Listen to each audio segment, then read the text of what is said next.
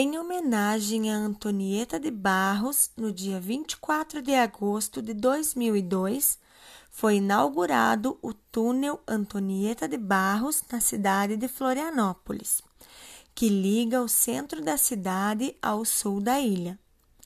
Esse túnel parece justamente demonstrar a importância da política, pela sua funcionalidade na concepção urbanística da cidade.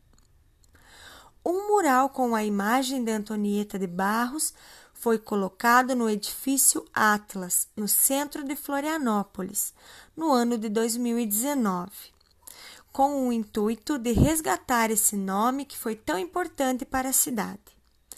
Um museu virtual com imagens e a história de vida dessa mulher, que foi um exemplo de força e coragem feminina, seria de suma importância para a preservação da memória e valorização de seus trabalhos.